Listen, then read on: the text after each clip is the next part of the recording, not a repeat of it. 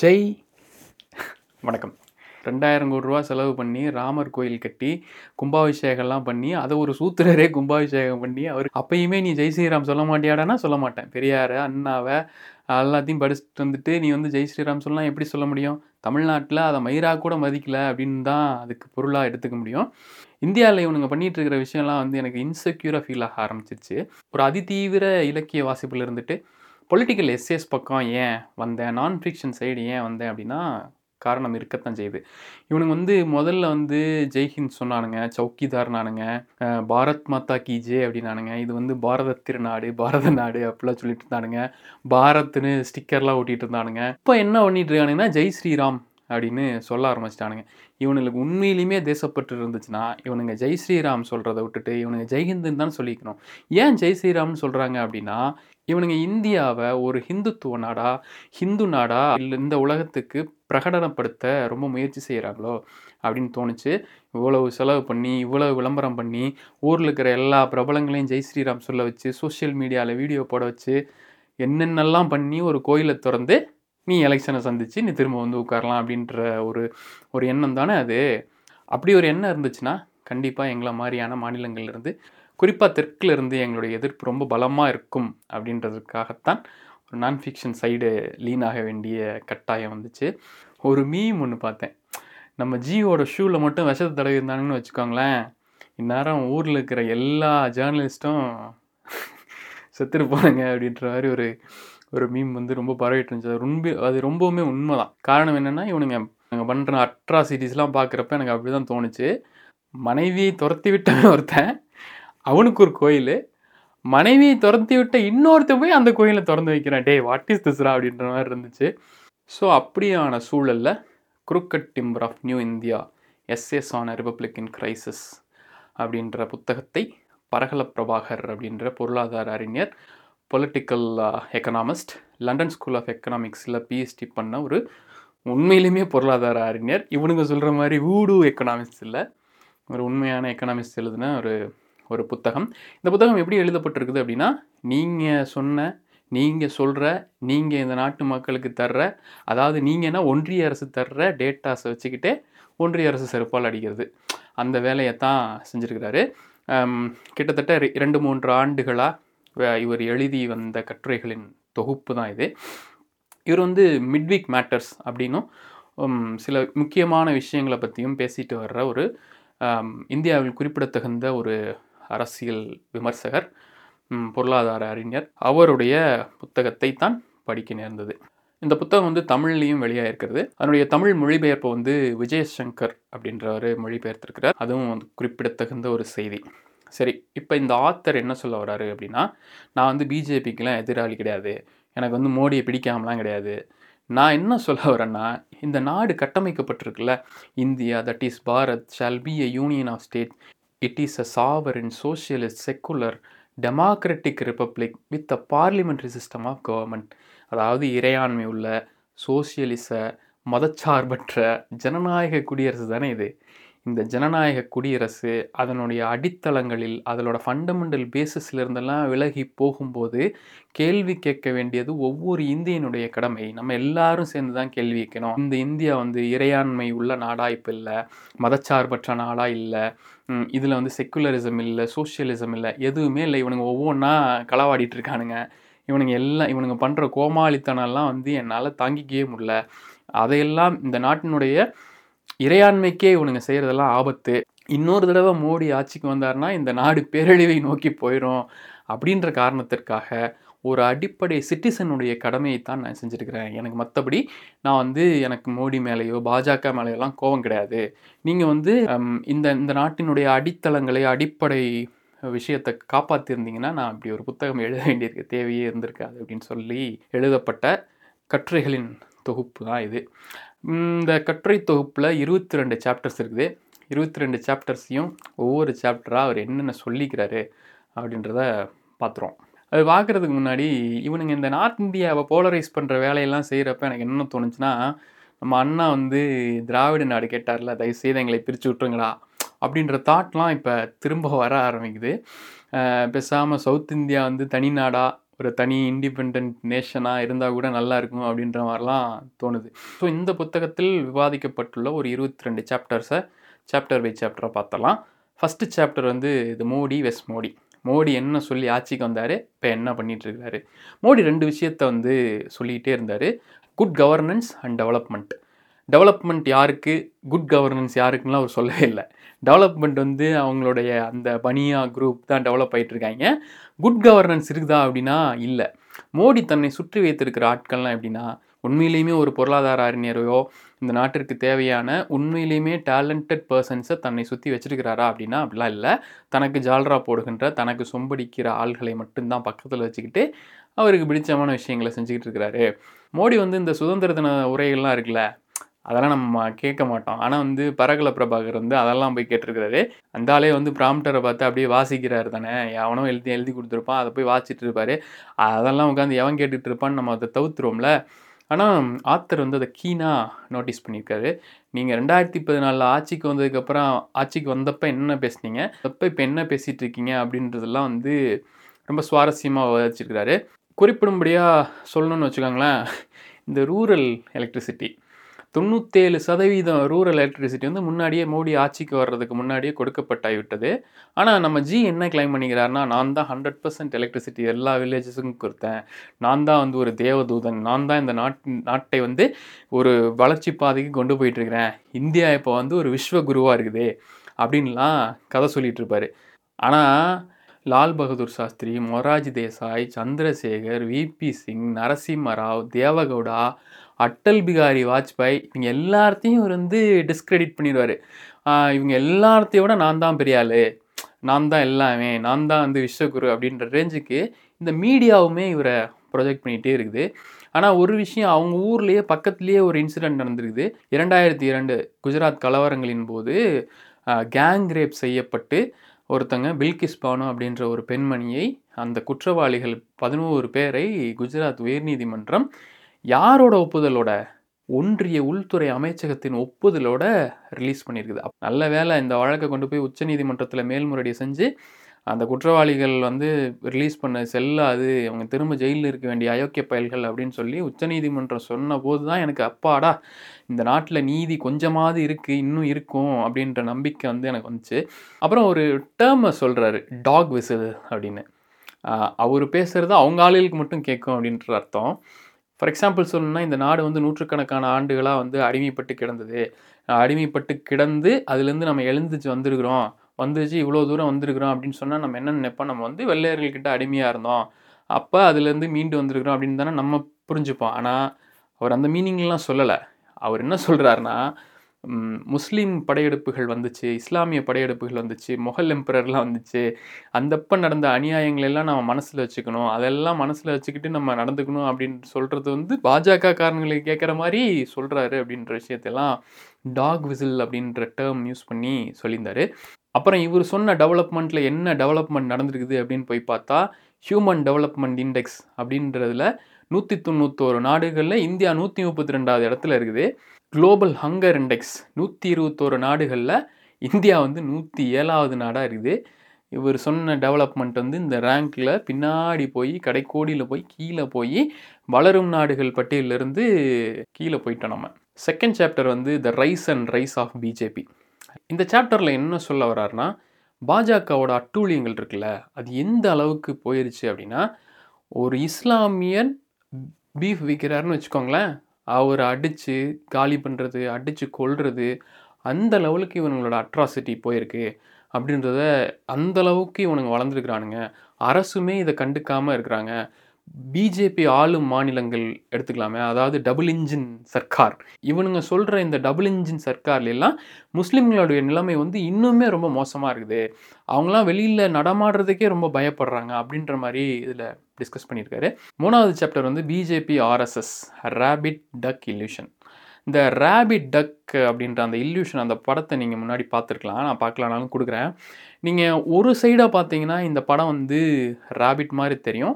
இன்னொரு பக்கம் பார்த்தீங்கன்னா டக் மாதிரி தெரியும். ஆத்தர் என்ன சொல்ல வர்றாருன்னா இந்த படத்தில் நீங்கள் ஃபஸ்ட்டு என்ன பார்க்குறீங்களோ அதுதான் உங்களுக்கு கடைசி வரைக்கும் தெரியும். ஃபஸ்ட்டு நீங்கள் ரேபிட்டை பார்த்துட்டிங்கன்னா இந்த படம் ரேபிட் மாதிரியே தான் தெரியும். நீங்கள் டக்கை பார்த்துட்டிங்கன்னா இந்த படம் டக் மாதிரியே தான் தெரியும்.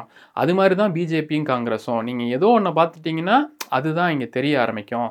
அப்படின்னு சொல்லிட்டு இன்னொரு எக்ஸாம்பிள் சொல்கிறாரு ஆயிரத்தி தொள்ளாயிரத்தி எண்பத்தி ஒன்பதாம் ஆண்டு காங்கிரஸ் பிரச்சாரத்தின் போது ராஜீவ் காந்தி அயோத்தியாவிலேருந்து சொல்கிறாரு ராமராஜ்யத்தை நான் இங்கிருந்து தொடங்குவேன் அப்படின்னு சொன்னால் நம்ம மக்களுக்கெல்லாம் என்ன தோணும்னா இந்த காங்கிரஸ் டக் இருக்குல்ல அது வந்து ஹிந்துத்துவ ரேபிட் மாதிரி தெரிய ஆரம்பிக்குது.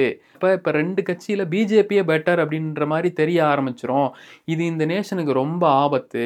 அது மட்டும் இல்லை இந்த அரவிந்த் கெஜ்ரிவால் இருக்காப்புல அவருமே ராமராஜ்யம் அது இதுன்னு பேசிகிட்டு இருக்கிறது வந்து ரொம்ப பெரிய ஷாக்கிங்காக இருக்குது ஒன்றே இவனுங்க ரைட் விங்காக இருக்கணும் இல்லைன்னா லெஃப்ட் விங்காக இருக்கணும்.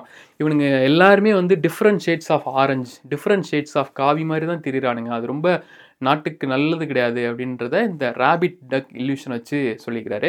நாலாவது சாப்டர் வந்து ஆர்எஸ்எஸ் ராஷ்ட்ரிய ஸ்வயம் சேவக் என்னமோ அது. நம்மளுக்கு தெரியாது இதெல்லாம்.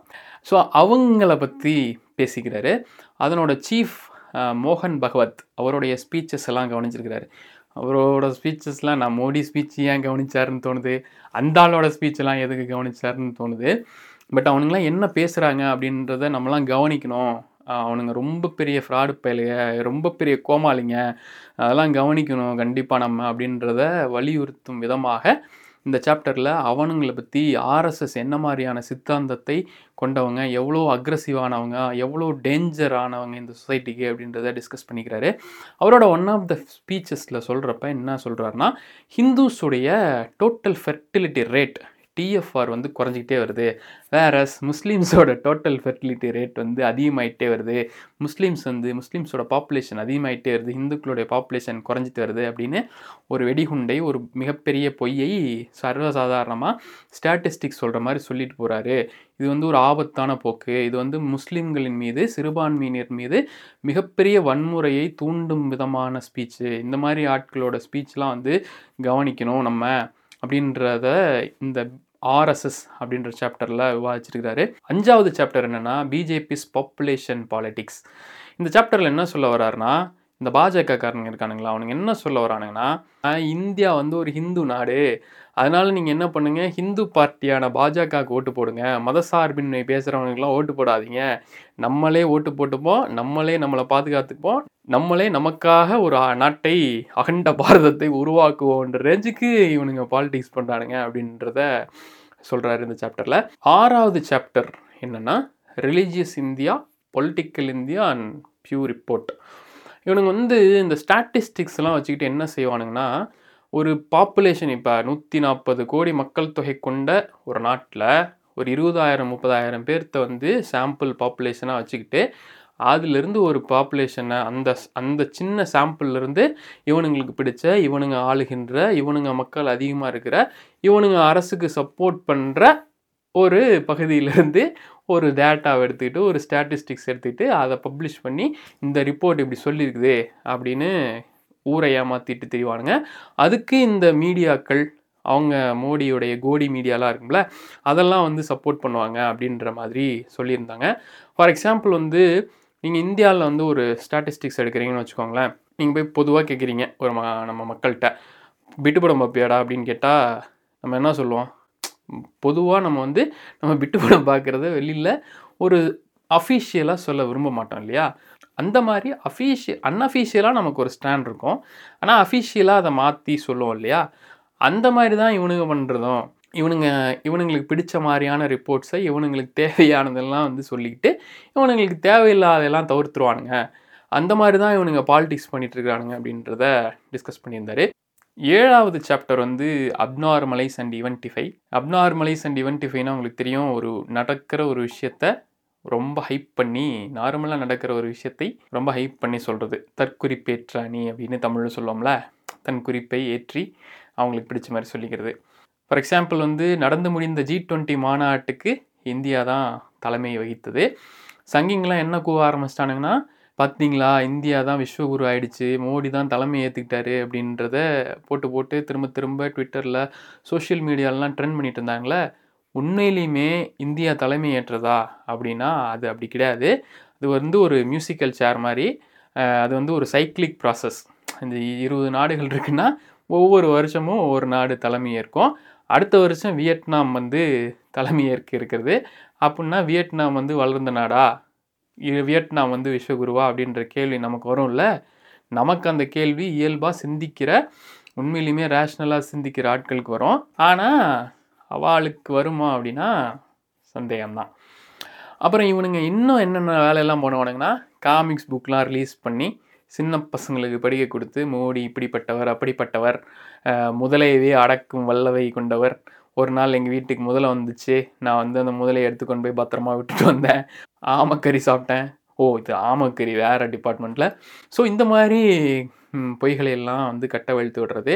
இந்த மாதிரி கார்ட்டூன் இந்த மாதிரி இதை வந்து டாக்குமெண்ட் பண்ணி சொசைட்டியில் உழவு விடுறது அதை ஒரு விவாத பொருளாக்குறது அதை உட்காந்து வெட்டித்தனமாக நம்ம பேசிகிட்டு இருக்கிறது. டே அது பொய்ன்னு சொல்கிறதுக்கு நம்ம நம்மளுக்கு ரொம்ப நேரம் ஆகுது. அதுக்கு நம் நம்ம ரொம்ப மெனக்கிட வேண்டியிருக்குது.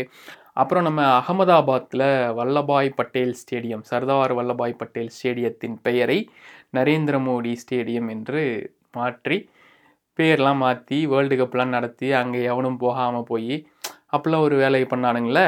அது எதுக்கு பண்ணுறது அப்படின்னா சர்தார் வல்லபாய் பட்டேலோடவே நான் பெரிய ஆளு. அவங்க கிடக்கிறான் மயிரான் அப்படின்ற மாதிரி இந்த மாதிரி வேலையெல்லாம் பண்ணிகிட்ருப்பானுங்க இதுதான் வந்து அப்நார்மலைஸ் அண்ட் இவென்டிஃபை அப்படிங்கிறது. அப்புறம் எட்டாவது சாப்டர் வந்து egocracy digital freedom and data privacy இந்த சாப்டரில் என்ன சொல்ல வர்றாருன்னா ரெண்டாயிரத்தி இருபதாம் ஆண்டு உலகம் முழுவதும் நூற்றி ஐம்பத்தைந்து இன்டர்நெட் ஷட் டவுன்ஸ் நடந்திருக்குது. அதில் நூற்றி ஒன்பது வந்து இந்தியாவிலேருந்து வந்துருக்குது. இவனுங்களுக்கு ஒரு பிரச்சனைனா போதும். உடனே இன்டர்நெட்டை கட் பண்ணு. இன்டர்நெட்டை கட் பண்ணுறது என்னென்னா தகவல் பரிமாற்றத்தை தடை பண்ணுறது ஒருத்தனோட ப்ரைவசியில் தலையிடுறது. ஒருத்தரோட ப்ரைவசியில் கையை வைக்கிறது இல்லை. ஒரு மாநிலத்தினுடைய ப்ரைவசி மக்கள் ஒரு மக்கள் குழுவினுடைய ப்ரைவசியில் கை வைக்கிறது. இதெல்லாம் இவனுங்க தயங்காமல் செய்வானுங்க. இவனுங்களுக்கு இதை பற்றிலாம் ஒரு கவலையும் கிடையாது. நாங்கள் பெரிய ஈகோ பிடிச்ச கழுதிங்க அப்படின்னு ஒரு முறை இல்லை நூற்றி ஒன்பது முறைகள் கடந்த இரண்டாயிரத்தி இருபதாம் ஆண்டு நிரூபித்திருக்கிறார்கள். அப்படியான ஈகோ கழுதைகளினுடைய ஆட்சியில் தான் நம்மளாம் இருக்கிறோம். அப்புறம் புதுசு புதுசாக ஐடி ஆக்ட்லாம் கொண்டு வர்றது. ஐடி ஆக்ட் கொண்டு வந்து என்ன பண்ணுறதுனா இப்போ நம்ம ஒரு போஸ்ட் போட்டிருப்போம். மேபி அந்த போஸ்ட்டை டெலீட் பண்ணியிருப்போம். ஆனால் அந்த டெலீட்டட் போஸ்ட்டையும் வந்து ட்விட்டரோ இன்ஸ்டாகிராமோ ஃபேஸ்புக்கோ அதை வச்சுருப்பாங்க.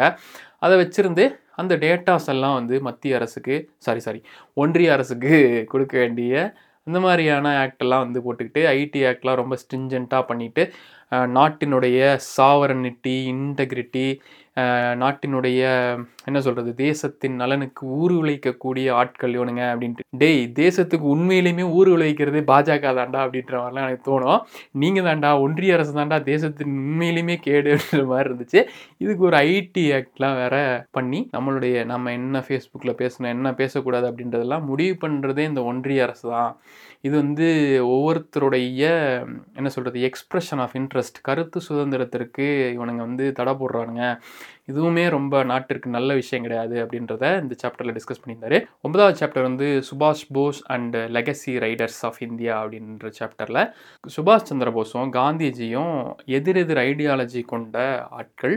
அது மட்டும் இல்லாமல் வல்லபாய் பட்டேலும் காந்திஜியும் கூட ஒத்துப்போகாத கருத்தியல் ரீதியாக அவங்களுக்குள்ள சில கருத்தியல் முரண்கள் இருந்தாலும் ரெண்டு பேருடைய கோர் ஐடியாலஜி என்ன அப்படின்னா இந்த தேசத்தை வெள்ளையர்களிடமிருந்து அவர்களுடைய வழிமுறைகளில் வேறுபாடு இருந்தாலும் நோக்கம் ஒன்றாகத்தான் இருந்தது. ஆனால் நம்மளுங்க என்ன பண்ணுறானுங்கன்னா இவங்களுக்கு தான் காந்திஜி பிடிக்காதே இவங்களோட எம்பியை வச்சே காந்திஜி சுட்டுற மாதிரிலாம் வந்து இது பண்ணி வச்சுருப்பானுங்க. இவங்களுக்கு வந்து சாவர்கர் தான் வந்து இந்த நாட்டினுடைய தேசப்பிதா தேச தேசத்தந்தை அப்படிலாம் சொல்லுவானுங்களே. ஸோ அப்படி இருக்கிறப்ப சுபாஷ் சந்திர போஸும் சர்தார் வல்லபாய் பட்டேலும் தான் இந்த தேச நலனுக்காக போராடியவர்கள். அப்படின்னு சொல்கிற விதமாக காந்திஜியோட கிரெடிட்ஸ்லாம் வந்து இவனுங்க எரேஸ் பண்ண நினைக்கிறானுங்க அப்படின்றத இந்த சாப்டரில் டிஸ்கஸ் பண்ணியிருந்தாரு. பத்தாவது சாப்டர் வந்து Amrit Mahotsav IMF and reimagining the Indian state இதில் என்ன சொல்ல வர்றாருன்னா நான் வந்து யூஸ்வலாக பேப்பர் படிக்கிறப்ப வெளியில் என்னோட போர்ட்டிக்கோல் உட்காந்துட்டு படிக்கிறப்ப ஒரு பையன் வந்து ரெகுலராக எங்கள் வீட்டுக்கு வந்து பேப்பர் போட வருவான். அவன் ஒரு அவனுக்கு ஒரு பதினாலு பதினஞ்சு வயசு தான் இருக்கும். அவன்கிட்ட வயசு சொல்லணும்னு கேட்டதுக்கு கொஞ்சம் அதிகமாக தான் சொன்னான். அப்போ தான் எனக்கு ஒரு தாட் வந்துச்சு. இந்தியாவில் ஒரு பாப்புலேஷன் ஆஃப் பீப்புள் வந்து அவங்களுக்கு எல்லாமே கிடைக்குது. ப்ராப்பரான உணவு ப்ராப்பரான கல்வி சுகாதாரம் எல்லாமே இருக்குது ஆனால் ஒரு செட் ஆஃப் குழந்தைங்களுக்கு வந்து அவங்க வந்து இரவு உறங்க போகும்போது ஒரு அந்த இரவு உணவு இல்லாமலேயே உறங்க போகின்ற குழந்தைகள் அதிகமாக இருக்கிறாங்க. ஒரு சாரார் வந்து rich is getting richer and poor is getting poorer அப்படின்ற மாதிரியான சூழல் இங்கே இருக்குது. இப்படி இப்படி பேப்பர் போடுகின்ற ஒரு ரமேஷ் மாதிரியான ஒரு சிறுவனுடைய நிலைமையை நான் எண்ணி பார்க்குறேன். நான் வந்து பின்னாடி அவன் வந்து வளர்ந்து அவன் பெரிய ஆளாகி அவனுக்கு இருக்கிற ஆப்பர்ச்சுனிட்டிஸை பற்றி நான் ரொம்ப கவலைப்படுறேன். இவனுங்க இப்படி இருக்கிறப்ப இந்த ரமேஷ் மாதிரியான ஏழை குழந்தைகளின் வாழ்வாதாரத்திற்கு இந்த அரசு என்ன செஞ்சிருக்குது? இவனுங்க சும்மா விளம்பரம் பண்ணிட்டு மோடியோட புகழை பாடிட்டு தான் இருக்கிறானுங்க. உண்மையிலுமே இந்த நாட்டினுடைய வளர்ச்சி இந்த நாட்டினுடைய பாவர்ட்டியை ஒழிக்கிறதுக்கெலாம் இவனுங்க எதுவுமே செய்யல. இவங்களுக்கு பிடிச்ச ஆட்கள் வளர்றதுக்கு கடனை தள்ளுபடி பண்ணுவானுங்க. இவனுங்களுக்கு பிடிச்ச ஆட்களுக்கு ஏதுவாக சட்டங்களை நிறைவேற்றுவார்கள். ஆனால் இந்த மார்ஜினலைஸ்டு இந்த இந்த மாதிரி பொருளாதார அடிப்படையில் கீழே இருக்கிறவங்களை பற்றிலாம் இவங்களுக்கு எந்த கவலையுமே இல்லை. இது இதில் வந்து இவனுங்களுக்கு அம்ரித் மஹோத்சவ் ஒரு கேடு அப்படின்ற மாதிரி சாப்டரில் சொல்லியிருந்தாரு. பதினோராவது சாப்டர் வந்து India's unemployed unemployable and unskilled இந்த சாப்டரில் என்ன சொல்ல வர்றாருன்னா இந்திய பாப்புலேஷனில் ஐம்பத்தி நாலு சதவீதம் பேர் வந்து இருபத்தஞ்சி வயசு கீழே இருக்கிறாங்க. அதில் வந்து சில குறிப்பிட்ட பர்சன்டேஜ் பீப்புள் வந்து அன்எம்ப்ளாய்டாக இருக்கிறாங்க. அதுக்கு காரணம் என்னென்னா இந்த இந்த ப்ரெசண்ட்டாக இருக்கிற மார்க்கெட்டில் இருக்கிற சுச்சுவேஷனில் தேவைப்படுகின்ற ஸ்கில் செட் வந்து இந்த வேலை இல்லாத பாப்புலேஷன் கிட்ட இல்லை. அதுக்கு வந்து இந்த ஒன்றிய அரசு வந்து இந்த ஸ்கில் கேப்பை வந்து பிரிட்ஜ் பண்ணுறதுக்கு ஒன்றிய அரசு எந்த நடவடிக்கையுமே எடுக்கல. இப்படியே போச்சுன்னா நாட்டினுடைய பொருளாதார வளர்ச்சி வந்து ரொம்ப பின்தங்கி போயிடும். ஆனால் நம்மக்கிட்ட இருக்கக்கூடிய ஹியூமன் ரிசோர்ஸை வச்சுக்கிட்டு வேர்ல்டில் இருக்கிற எக்கானமிஸை வந்து அவுட் பர்ஃபார்ம் பண்ணுற அளவுக்கு நம்மக்கிட்ட மேன் பவர் இருக்குது அதுக்கான ஸ்கில் நம்மக்கிட்ட இருக்குதா அப்படின்னா இல்லை. அதற்கான ஸ்டெப்ஸையாவது இந்த ஒன்றிய அரசு எடுக்குதா அப்படின்னா அதுவுமே இல்லை. இதுவுமே இந்த நாட்டினுடைய நல் வளர்ச்சிக்கு நல்லதில்லை அப்படின்ற மாதிரி சொல்லியிருந்தாரு. அடுத்த சாப்டர் வந்து bonsai universities and ripped jeans இதில் வந்து ரெண்டு யூனிவர்சிட்டிஸ் பற்றி டிஸ்கஸ் பண்ணுறாரு ஒன்று வந்து அசோகா யூனிவர்சிட்டி இன்னொன்று வந்து பனாரஸ் ஹிந்து யூனிவர்சிட்டி இந்த ஃபஸ்ட்டு அந்த அசோகா யூனிவர்சிட்டி வந்து இந்த over estimated private university in India அப்படின்னு சொல்லிட்டு அதில் வந்து ரெண்டு நிகழ்வு நடந்திருக்குது. ப்ரொஃபஸர் பிரதாப் பானு மேத்தா அப்புறம் ப்ரொஃபஸர் அரவிந்த் சுப்பிரமணியம். ரெண்டு பேரும் eminent personalities uh, Arvind Subramanian வந்து இந்தியா ஒன்றிய அரசனுடைய சீஃப் எக்கனாமிக் அட்வைசராலாம் இருந்திருக்கிறாரு. Uh, professor Pratap uh, Mehta ஏன் குவிட் பண்ணுறாரு அப்படின்னு சொல்லி பார்த்தா அவருடைய ரெசிக்னேஷனில் என்ன சொல்லியிருக்கிறாரு அப்படின்னா நான் வந்து இந்த யூனிவர்சிட்டிக்கு அப்பாற்பட்டு நான் இந்த வெளியில் எடுத்து வைக்கிற இந்த ஒன்றிய அரசு எடுக்கக்கூடிய பொருளாதார கொள்கைகளின் மீது நான் வைக்கிற விமர்சனம் வந்து அசோகா யூனிவர்சிட்டியுடைய வளர்ச்சிக்கு தடையாக இருந்துச்சுன்னா அப்படிப்பட்ட யூனிவர்சிட்டியில் நான் இருக்க வேண்டிய தேவையே இல்லை. இது வந்து என்னுடைய எக்ஸ்பிரஷன் ஆஃப் இன்ட்ரெஸ்ட்டை ஃப்ரீடம் ஆஃப் ஸ்பீச்சை முடக்கிற மாதிரியான ஒரு விஷயம். அப்படியான இடத்துல நான் இருக்க விரும்பலை. அப்படின்னு சொல்லி ரிசைன் பண்ணுறாரு அதை தொடர்ந்து அதே காரணமாக வச்சு அவரே போயிட்டாரு. நானும் இந்த யூனிவர்சிட்டியில் இருக்க விரும்பல அப்படின்னு சொல்லிட்டு அரவிந்த் சுப்பிரமணியமும் ரிசைன் பண்ணிட்டு போயிட்டாரு. இப்போ என்ன பிரச்சனைனா நான் ஒரு ப்ரைவேட் யூனிவர்சிட்டியில் வேலை பார்க்குறேன். நான் சொல்கிற கருத்து வந்து ஒன்றிய அரசுக்கு வலிக்குது. ஒன்றிய அரசுக்கு வலிக்குதுன்னு வந்து அந்த ப்ரைவேட் யூனிவர்சிட்டிக்கு சொல்லுது. அந்த ப்ரைவேட் யூனிவர்சிட்டிக்கும் அந்த கருத்து வலிக்குது அப்படின்னா என்னடா இது? இந்த நாடு என்ன எதை நோக்கி போய்கிட்டு இருக்குது அப்படின்ற மாதிரி எனக்கு தோணுச்சு. அப்புறம் வந்து இந்த பன்னாரஸ் ஹிந்து யூனிவர்சிட்டியில் நீதா அம்பானி மேடம் பிரீத்தி அதானி மேடம் அப்புறம் உஷா மிட்டல் மேடம் இந்த டெக் ஜெயன்ஸ் அதாவது வந்து இந்த இண்டஸ்ட்ரியல் ஜெயன்ஸ்னுடைய மனைவிமார்களை நீங்கள் வந்து விசிட்டிங் ப்ரொஃபஸராக வாங்க அப்படின்னு சொல்லி இந்த யூனிவர்சிட்டி அழைக்குது.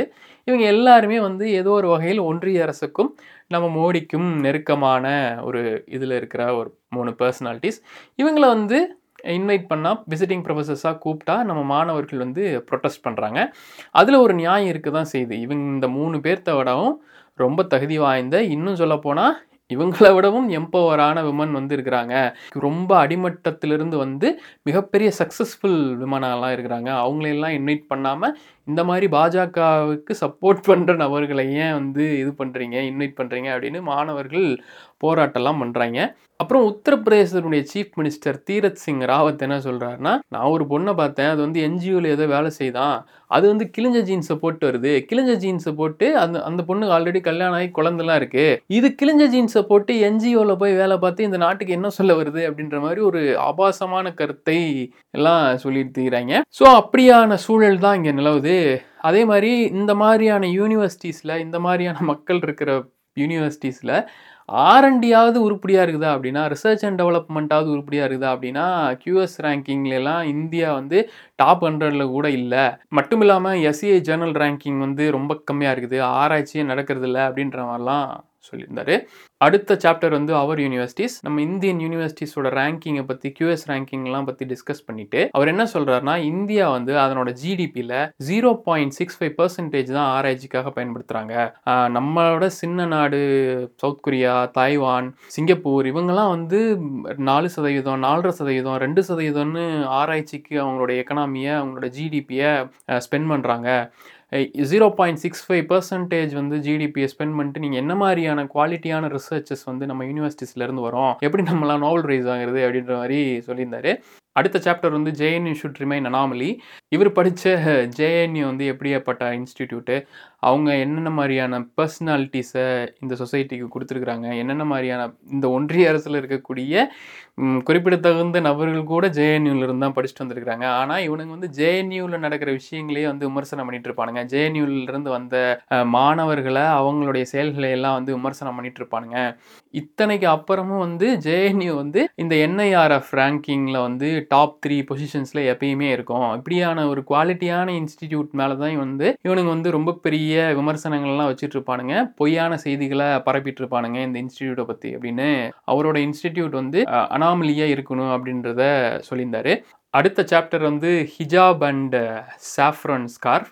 மாண்டியாவில் வந்து ஒரு பொண்ணு வந்து ஹிஜாப் போட்டு கல்லூரிக்கு போகிறாங்க அங்கே இருக்கிற பசங்களாம் வந்து இந்துத்துவ மதவெறியர்கள் என்ன செய்கிறாங்கன்னா அந்த பொண்ணை புள்ளி பண்ணுறாங்க அந்த பொண்ணு ரிட்டாலியேஷனுக்கு என்ன பண்ணுதுன்னா அல்லாஹூ அக்பர் அப்படின்னு சத்தம் போடுறாங்க. அந்த வீடியோ வந்து ரொம்ப வைரலாக சமூக வலைதளங்களில் பகிரப்பட்டது. இவனுங்க வந்து பூர்கா போட்டு ஒரு பொண்ணு வந்துச்சுன்னா இதை போய் புள்ளி பண்ண தெரியுதுலே இவனுங்களுக்கு. ஆனால் இதே சீக்ஸ் வந்து இந்த டர்பன் போட்டு வந்தால் இவனுங்களை போய் இந்த மாதிரிலாம் பண்ணுவானுங்களா அப்படின்ற கேள்வி கேட்டால் இவனுங்க என்ன சொல்ல முயற்சி செய்கிறானுங்கன்னா நீங்கள் எங்கள் நாட்டில் வந்து இது வந்து ஒரு ஹிந்து நாடு. இங்கே வந்து ஹிந்துக்கள் மட்டும்தான் இருக்கணும். இந்த மாதிரி ரிலீஜியஸ் ப்ராக்டிசஸ்லாம் பண்ணக்கூடாது அப்படின்றத இவனுங்க வந்து மறைமுகமாக இந்த சமூகத்துக்கு போதிச்சுட்டு வரானுங்க. இது வந்து ஆரோக்கியமான போக்கு கிடையாது. அதே மாதிரி தான் கர்நாடகாலையும் ஒரு விஷயம் நடந்துச்சு. ஹிந்து மாணவர்கள் வந்து ஸ்கூலில் வந்து இந்த காவி துண்டு போட்டுட்டு ஸ்கூலுக்கு போனானுங்க. இதெல்லாம் பார்க்குறப்ப எனக்கு ரொம்ப ஆச்சரியமாகவும் ரொம்ப பயமாகவும் இருந்துச்சு. என்னடா பள்ளி மாணவர்கள்கிட்டயே வந்து இதெல்லாம் வந்து பரவிட்டு இருக்கிறது வந்து ரொம்ப ஆரோக்கியமானது கிடையாது. கர்நாடக கவர்மெண்ட் அந்த அன்னைக்கு ஆட்சியில் இருந்த கர்நாடக கவர்மெண்ட் என்ன சொல்லுதுன்னா முஸ்லீம்ஸ் வந்து பூர்கா போட்டு வரக்கூடாது. அது அது வந்து யூனிஃபார்ம் கோடு கிடையாது. அப்படின்னு சொல்லி ஒரு ஆர்டினன்ஸ் போடுது. நல்ல வேலையாக கர்நாடக உயர்நீதிமன்றம் வந்து அதெல்லாம் கிடையாது. அதெல்லாம் வந்து அவங்களுடைய சாய்ஸ் தான். பூர்கா போடுறது வந்து அது வந்து அவர்களுடைய உரிமை. அதுலெல்லாம் வந்து இந்த கோர்ட்லாம் எந்த முடிவும் எடுக்க முடியாதுன்ட்டு ஒரு நல்ல தீர்ப்பை சொல்லியிருக்குது. இந்த மாதிரியான இன்சிடென்ட்ஸ் தான் வந்து நீதி கொஞ்சமாவது இந்த நாட்டில் இருக்குது அப்படின்றத அடிக்கடி நினைவுபடுத்திக்கிட்டு இருக்குது. அடுத்த சாப்டர் வந்து Oxfam inequality report Piketty and new India அப்படின்ற சாப்டர் இந்த சாப்டரில் என்ன சொல்கிறாரு அப்படின்னா ஆக்ஸ்ஃபார்ம் ரிப்போர்ட் என்ன சொல்கிறாங்கன்னா நூறு இந்தியர்கள் நூறு பணக்கார இந்தியர்கள் top hundred richest persons in India அவங்களோட சொத்தெல்லாம் எடுத்து கணக்கு போட்டு பார்த்தா எழுநூற்றி எழுபத்தஞ்சு பில்லியன் டாலர்ஸ் ஒரு பில்லியன் அப்படின்னா நூறு கோடி ரூபா. எழுநூற்றி எழுபத்தஞ்சு பில்லியன் யூஎஸ் டாலர்ஸ்னால் எவ்வளோ கணக்கு வருது பார்த்துங்க. நீங்களே கணக்கு போட்டு பாருங்க அப்படின்னு சொல்லி ப்ளீஸ் டூ த மேத் அப்படின்னு சொல்லிக்கிறாரு. அப்படின்னா என்ன சொல்ல வராரு அப்படின்னா rich is getting richer and poor is getting poorer பணம் எல்லாமே வந்து ஏற்கனவே பணம் இருக்கிறவங்க கிட்ட தான் சேர்ந்துக்கிட்டு இருக்குது. இது வந்து ரிச்சரை வந்து ரிச்சர் ஆகிட்டே இருக்கும். இது வந்து நாட்டை வந்து அழிவு பாதைக்கு கொண்டு போகிற விஷயம் அப்படின்ற மாதிரி சொல்லியிருந்தாரு. அடுத்த சாப்டர் வந்து poverty data and data poverty இந்த பிக்கட்டி ரிப்போர்ட் என்ன சொல்லுதுன்னா உலகம் முழுக்க நூறு பேர் வந்து பாவர்ட்டிக்கு போனானுங்கன்னா அதில் அறுபது பேர் இந்தியாவில் இருந்திருப்பானுங்க அப்படின்னு சொல்லுது. இது வந்து ரொம்ப ஷாக்கிங்கான ரிப்போர்ட்டு அதே மாதிரி இந்தியாவில் வரக்கூடிய டேட்டாலாம் இருக்குல்ல இந்தியா மெயின்டைன் பண்ணுற டேட்டா பேசஸ்லாம் இருக்குல்ல அது வந்து ஒரு காலத்தில் வந்து ரொம்ப ட்ரஸ்டபுளாக இருந்துச்சு. அவங்கள அவங்க எடுக்கிற டேட்டாஸு அவங்க ப்ரொடியூஸ் பண்ணுற டேட்டாஸ் அவங்க வந்து மக்கள்கிட்ட காமிக்கிற டேட்டாஸ் இதெல்லாம் வந்து ரொம்ப ரிலையபுளாக ரொம்ப ட்ரஸ்டபுளாக இருந்துச்சு. நான்லாம் ஒரு கட்டத்தில் அவங்க பண்ணுற முறைகளை பார்த்து வியந்துருக்கிறேன். இந்த டேட்டாவோட அக்யூரசி பார்த்துலாம் வியந்துருக்கிறேன். ஆனால் இப்போ என்ன சொல்கிறாங்கன்னா உலகத்தில் இருக்கிற பொருளாதார வல்லுநர்கள் நூற்றி ஐந்து பேர் வந்து என்ன சொல்கிறாங்கன்னா இந்தியாவிலேருந்து வர டேட்டாலாம் பொய் இதெல்லாம் நம்பக்கூடாது. இவனுங்களோட டேட்டாவே இப்போ பாவர்ட்டியில் தான் இருக்குது அப்படின்ற மாதிரி சொல்கிறாங்க இது வந்து என்னென்னா இவங்களுக்கு பிடிச்ச மாதிரி டேட்டாஸை வந்து மக்களுக்கு அவைலபிள் ஆக்குறது. இது வந்து ரொம்ப ஆரோக்கியமான போக்கு இல்லை அப்படின்ற மாதிரி சொல்லியிருந்தாரு. இது வந்து இந்தியாவுடைய கிரெடிபிலிட்டியை வந்து லாஸ் பண்ணுற விஷயம் அப்படின்ற மாதிரி சொல்கிறாரு அடுத்து வந்து PSU mega sale public sector units பொதுத்துறைகளை விற்கிறது. இந்த சாப்டரில் என்ன சொல்ல வர்றாருனா இந்தியாவில் இருக்கிற பொதுத்துறை நிறுவனங்கள் for example Vizag steel plant BSNL LIC railways இதையெல்லாம் தனியார்கிட்ட கொடுத்துட்டு இவனுங்க என்னத்தை தான் பார்த்துக்க போகிறானுங்க இவனுங்க என்ன சொல்ல வரானுங்கன்னா இந்த நிறுவனங்களை எல்லாம் பார்த்துக்கிறது இதை நிர்வகிக்கிறது வந்து அரசனோட வேலை கிடையாது அப்படின்னு அரசே சொல்லுது. அப்புறம் உங்களுக்கு என்னதாண்டா வேலை? ஊர் ஊராக சுற்றுறது தான் வேலையா? அப்படின்ற மாதிரிலாம் தோணுது. இந்த பொதுத்துறை நிறுவனங்களை தனியாருக்கு விற்கிறது வந்து பெரிய ஆபத்தான போக்கு. நீங்கள் அமெரிக்கா மாதிரி நாடுகள்லாம் பார்த்தீங்கன்னு வச்சுக்கோங்களேன் தனியார் மையத்தினுடைய ஆபத்து அப்படின்றது வந்து ரொம்ப பெரிய அளவில் இருக்குது. ஃபார் எக்ஸாம்பிள் நான் ஹெல்த் இன்சூரன்ஸை பற்றி பேசணும்னு நினைக்கிறேன். ஹெல்த் இன்சூரன்ஸ் வந்து அமெரிக்காவில் வந்து தனியார் கிட்ட தான் இருக்குது. இப்போ பிரச்சனை என்னென்னா இன்சூரன்ஸுக்கு நான் பணமும் கட்டுவேன்.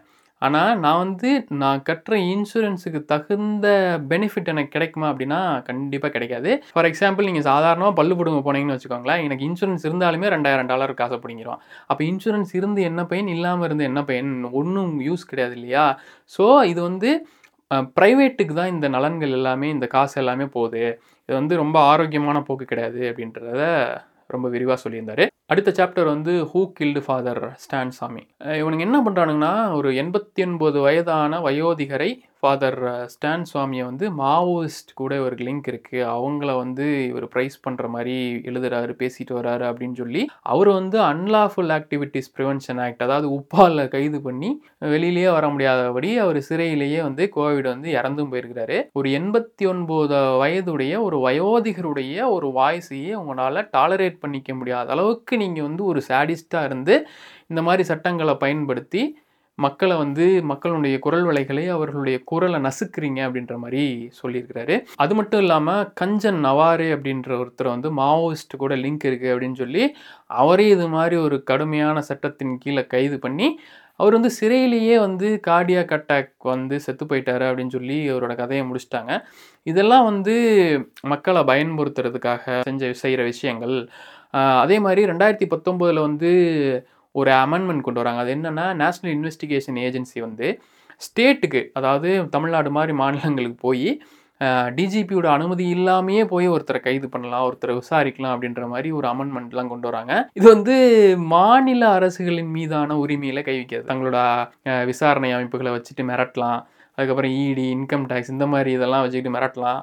அப்படின்ற மாதிரி சட்டங்கள் அவங்களுக்கு தகுந்த மாதிரி அமெண்ட்மெண்ட்ஸ் கொண்டு வந்துட்டு இந்தியா அப்படின்ற இந்த ஒருமித்த தத்துவத்தின் மீதே இவங்க வந்து ஒரு போரை நிகழ்த்திட்டு வராங்க அப்படின்ற மாதிரி சொல்லியிருந்தது ரொம்ப இது வந்து ஷாக்கிங்காக இருந்துச்சு. இவனுங்க பண்ணுற இவனுங்க டெக்னிக்கலாக பண்ணுற விஷயங்கள்லாம் வந்து ரொம்பவுமே பயத்தை தான் ஏற்படுத்துது. அடுத்த சாப்டர் வந்து ஃபார்ம் லாஸ் அதாவது வேளாண் மசோதாக்கள். மூன்று வேளாண் மசோதாக்களை கொண்டு வந்து அவசர அவசரமாக மூணே நாளில் ரெண்டு ஹவுஸ்லேயும் பாஸ் பண்ணி இரநூத்தி இருபது நாள் அந்த சட்டம் வந்து அமலில் இருந்துச்சு.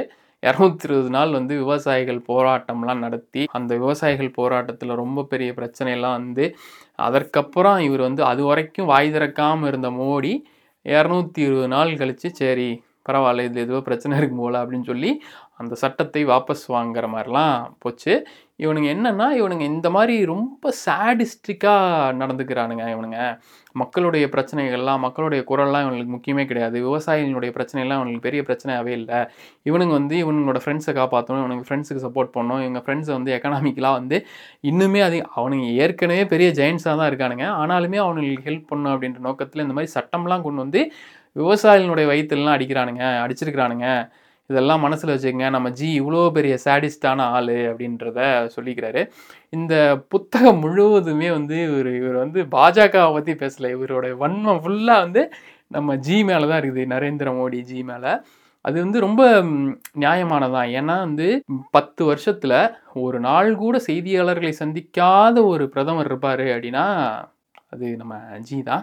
ஏன்னா அப்புறம் செய்தியாளர்களை சந்திச்சாருன்னு வச்சுக்கோங்களேன் அவர் கூட்டு வெளியாகி போயிடும் பூலவாக்கம்லாம் தெரிஞ்சு போயிடும் அப்புறம் நம்ம வந்து இந்த மாதிரி மோடி பின்பத்தையெல்லாம் வந்து இவ்வளோ பெரிய அந்த ஃபர்னிச்சர்லாம் வந்து உடச்சி விட்ருவாங்க அப்படின்றதுனால செய்தியாளர்களே சந்திக்காமையே அரசை நடத்துகின்ற ஒரு கேவலவாதியை தான் நம்ம வந்து பிரதமராக வச்சுருக்கிறோம். வெரி சேட் அடுத்த சாப்டர் வந்து லக்கிம்பூர் கேரி. நமக்கு தெரியும் உத்தரப்பிரதேசத்தில் லக்கிம்பூர் அப்படின்ற இடத்துல இவனுங்க கொண்டு வந்த விவசாய மசோதாக்களை எதிர்த்து போராட்டம் பண்ணிட்டு இருந்த விவசாயிகள் மேலே ஒன்றிய இணையமைச்சர் அஜய் மிஸ்ராவினுடைய மகன் ஆசிஷ் மிஸ்ராவுடைய கார் வந்து ஏற்றிட்டு போய் நாலு பேர்த்த அநியாயமாக கொண்டுட்டானுங்க. ஸோ இது வந்து உத்தரப்பிரதேசம் அப்படின்றதுனால அங்கேயும் பாஜக மேலேயும் பாஜக ஸோ டபுள் இன்ஜின் சர்க்கார் இந்த விஷயத்தை இந்த சம்பவத்தை பண்ணே வந்து ஒரு பாஜகக்காரன் அப்படின்றதுனால அரசு வந்து பெருசாக ஒன்றுமே கண்டுக்கல. அப்புறம் சு சுப்ரீம் கோர்ட் வந்து சுவமூட்டை போட்டு டே என்னடா இவ்வளோ பெரிய அயோக்கியத்தனத்தை பண்ணியிருக்கிறீங்க யார் பண்ணால் என்ன? பாஜகக்காரன் பண்ணால் இதெல்லாம் நடவடிக்கை எடுக்க மாட்டிங்களா? அப்படின்ற மாதிரி சொல்லி அதுக்கப்புறமா உச்சநீதிமன்றத்தின் அழுத்தத்திற்கு பிறகு அவரை கஸ்டடியில் எடுத்து விசாரித்து இந்த மாதிரிலாம் பண்ணியிருக்கானுங்க. நம்ம ஜி இருக்கார்ல அவர் இந்த மான் கி பாத்தில் வந்து நிறைய கம்பி கட்டுற கதையெல்லாம் சொல்லுவார். அதில் ஒரு கதை வந்து என்னென்னா ஒரு ஒரு எம்பி வந்து ஃபாரினுக்கு ஜீன்ஸ் பேண்ட் போட்டு ஏர்போர்ட்டுக்கு போனாராம் போகிற வழியிலேயே வந்து நம்ம ஜி வந்து கால் பண்ணி இங்கே பார் நீ வந்து இந்தியாவை ரெப்ரசன்ட் பண்ணிட்டு போகிற நீ வந்து ஜீன்ஸ் பேண்ட்லாம் போகக்கூடாது நீ வந்து ட்ரெடிஷ்னல் அட்டையரில் தான் போகணும் அப்படின்னு சொல்லி நான் வந்து ஃபோன் பண்ணி சொன்னேன். அதுக்கப்புறம் வீட்டுக்கு போய் ட்ரெஸ்ஸை மாற்றிட்டு வெளிநாடு போனான். அப்படின்னு கம்பி கட்டுற கதையெல்லாம் சொல்லுவார். நான் இந்த மாதிரி நிறைய எம்பிஸுக்கெலாம் திடீர் திடீர்னு ஃபோன் பண்ணி அவங்களுக்கு வந்து வழிகாட்டுதல்கள்லாம் செய்வேன் அப்படின்லாம் சொல்லிட்டு இருப்பார்ல ஏண்டா இவ்வளோ பெரிய பிரச்சனை நடந்திருக்குது. உங்களோட டபுள் இன்ஜின் சர்க்கார் நடக்கிற உத்தரப்பிரதேசத்தில் ஒரு பிரச்சனை நடந்திருக்குது. அந்த ஆள் ஆசிஷ் மிஸ்ரா ஃபோன் பண்ணி என்னடா பண்ணி வச்சிருக்கிற? அப்படின்னு கேட்க துப்பில்லையா? அப்படின்னு நம்ம பரகால பிரபாகர் சார் தான் கேட்குறாரு. நான் கேட்கல.